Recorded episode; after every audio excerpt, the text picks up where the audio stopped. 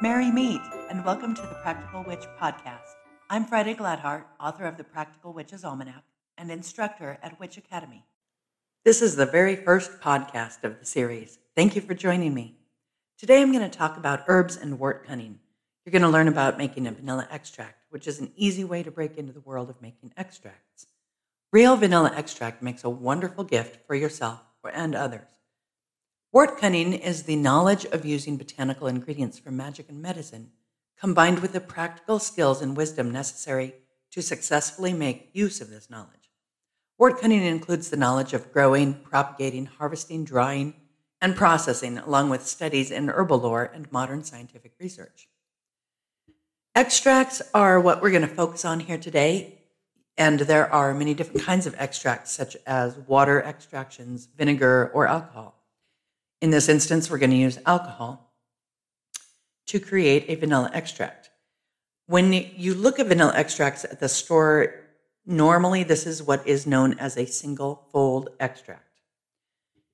In addition, as of some law changes a few years back, even if it says real natural vanilla extract, the natural aspect of it can be found on the back of the label where it says natural flavors these flavors don't necessarily come from vanilla beans, and this pure vanilla extract is not as pure as it used to be before some law changes and labeling changes. Many of the natural flavorings are derived from other plant materials and sometimes even animals. If you have the opportunity to find a gourmet grocery store or a natural food store, you may find folded vanilla extracts that have on the label a single fold, double fold, or triple fold. The Federal Drug Administration, FDA, says the vanilla extract should have at least 100 grams of vanilla bean extractives per liter of liquid. So that single fold is 100 per liter, 100 grams of vanilla beans per liter of liquid. A double fold is 200 grams of vanilla beans or vanilla extractives per liter of alcohol, and a triple fold is 300 grams. The FDA also allows the use of glycerin, propylene glycol, uh, all kinds of sugars, dextrose, and corn syrups. So there's quite a lot of variety in your real vanilla extract, and it's really quite simple and inexpensive to make yours at home. You'll also find that your own vanilla extract is going to have a much more complex, deep, and rich flavor. Depending on the vanilla beans you use, you can have the long, lingering sweetness of Madagascar beans, a slight spiciness of the Tahitian beans, uh, even a little bit of extra floral notes that Mexican vanilla beans can have. For this recipe, we're going to pare down what the FDA recommends. You're going to be making a single fold extract. Of course, to make a double fold extract, you would double the amount of vanilla beans I'm providing information for. And for a triple fold, you would triple the amount of vanilla beans. So, first, you're going to get a good alcohol in which to extract. And alcohol is Going to have to be food grade, obviously. So you're going to head down to your liquor store. And what you're looking for is a high proof liquor. I prefer a rum vodka, or my favorite when it's available is Everclear or another high proof 190 proof alcohol. When you're looking at these alcohols for extractions, what you want to look for is a clear liqueur with very little flavoring added to it, such as gin, which most gins have a lot of juniper and other flavor additives, but vodka is a pretty clean flavor on its own. And when you can, always try to get the pure ethyl or Everclear, which is only moderately flavored, if any at all. Just in case you didn't know, alcohol proof is a number that is twice as much as its percent of alcohol. For example, if you have a 180 proof Everclear or ethyl alcohol from the liquor store, it is going to contain 90% alcohol. The other 10% is water. It is extremely difficult to get 100% ethyl alcohol as it is so evaporative that it does not stay on the shelf or in the jar without uh, specialized containers. So 180 to 190 proof is about the best you're going to get. Uh, do not go below an 80 proof. What you're looking for is at least 40% alcohol for this extraction and for most other alcohol extractions. You're going to need about one cup of alcohol, 8.79 ounces. This is a quarter liter, and that's what we're going to base our recipe on. That's about a cup plus, so almost half a teaspoon. You're also going to need 25 grams of vanilla beans, or 0.88 ounces. That's about six to eight vanilla beans, depending on the size that you choose to purchase. And this is where things can get really interesting.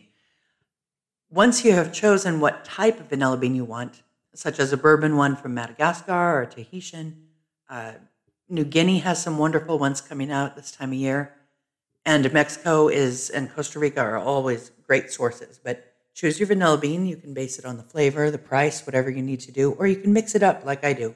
I prefer to use a variety of vanilla beans from around the world and get a really robust flavor that hits a lot of different senses. When you're shopping for vanilla beans, you'll notice that there are premium, grade A, and grade B. Grade B are also called extract beans.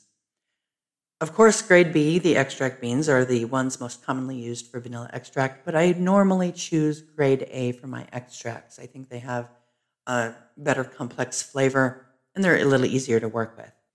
When I'm ordering vanilla beans, I am also sure to get a few premium grade, grade beans. These are usually a little larger, much more plump, and those are the ones that I tuck into the bottle to finish it. They're not just decorative, they add a little extra oomph to the vanilla extract, and it causes your vanilla extract to become stronger as it sits over time. So even though you are making a single fold extract, even though we're making a single fold extract, if you add an additional bean to the finished product at the end, you will eventually have a slightly stronger vanilla extract than the traditional off the shelf from the grocery store vanilla. As you're going to find that we do for all of the wort cunning courses and podcasts, you're going to clean your surface and sanitize it. Sanitize any containers you're working with and any mixing bowls and apparatus, as well as washing your hands and tying back your hair. This makes your end product safer and better for you and everyone else. So you have the clean counter. You're going to take 25 grams of vanilla beans. Again, that's about six to eight beans, depending on their size. And that's going to be almost an ounce, 0.88 ounces. So go ahead and add an ounce if you want. You'll have a little bit more than a single fold. You'll be going into double fold there if you have to just kind of guess. But I do recommend getting a high quality gram scale for a lot of the projects we'll be doing.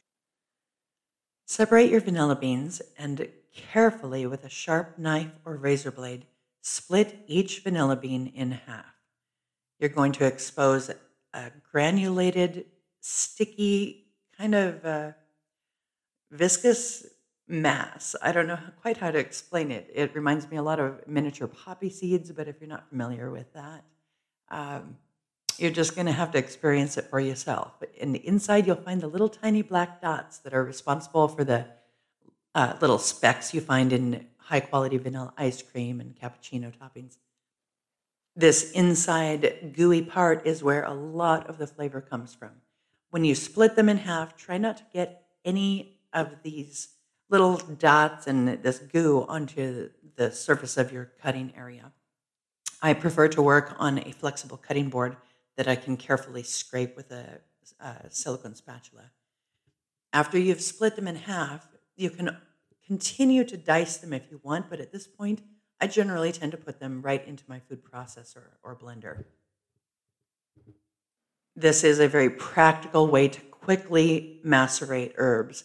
And yes, I do also use a pestle and mortar, but this is going to keep your alcohol from evaporating so quickly by processing it in a much more timely manner.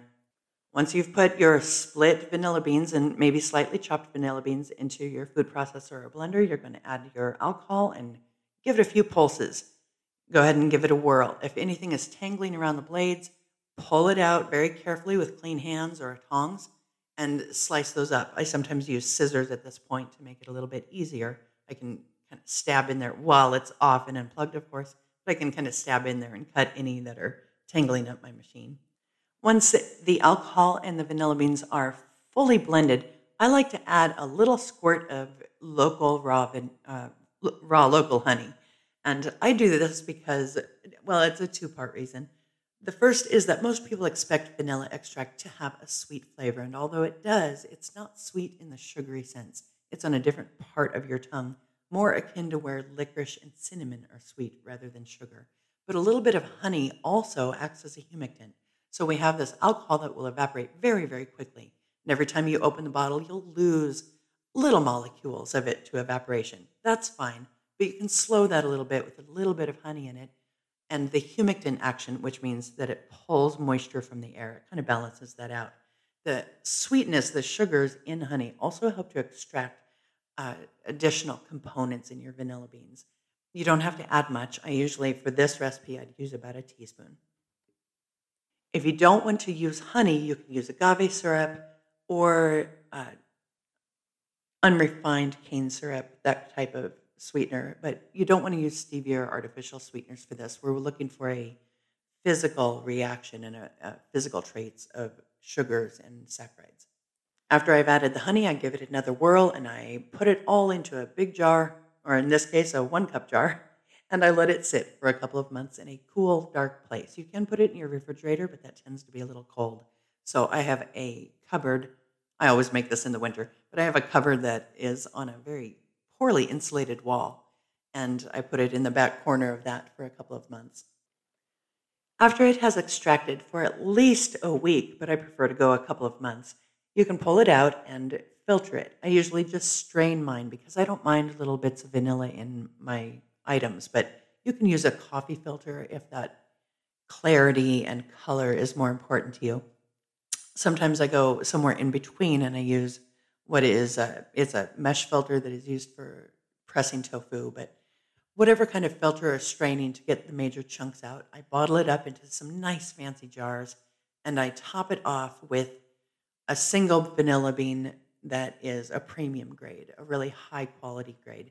It's sort of like labeling chocolates with a design on top. I don't know if you know that, but a lot of chocolates are labeled uh, by the creators with different symbols, like the little circle on uh, chocolate covered cherries indicates that there's a cherry inside. It's both a byproduct of how those chocolate covered cherries are made, but also just a traditional marking of, hey, this contains a cherry.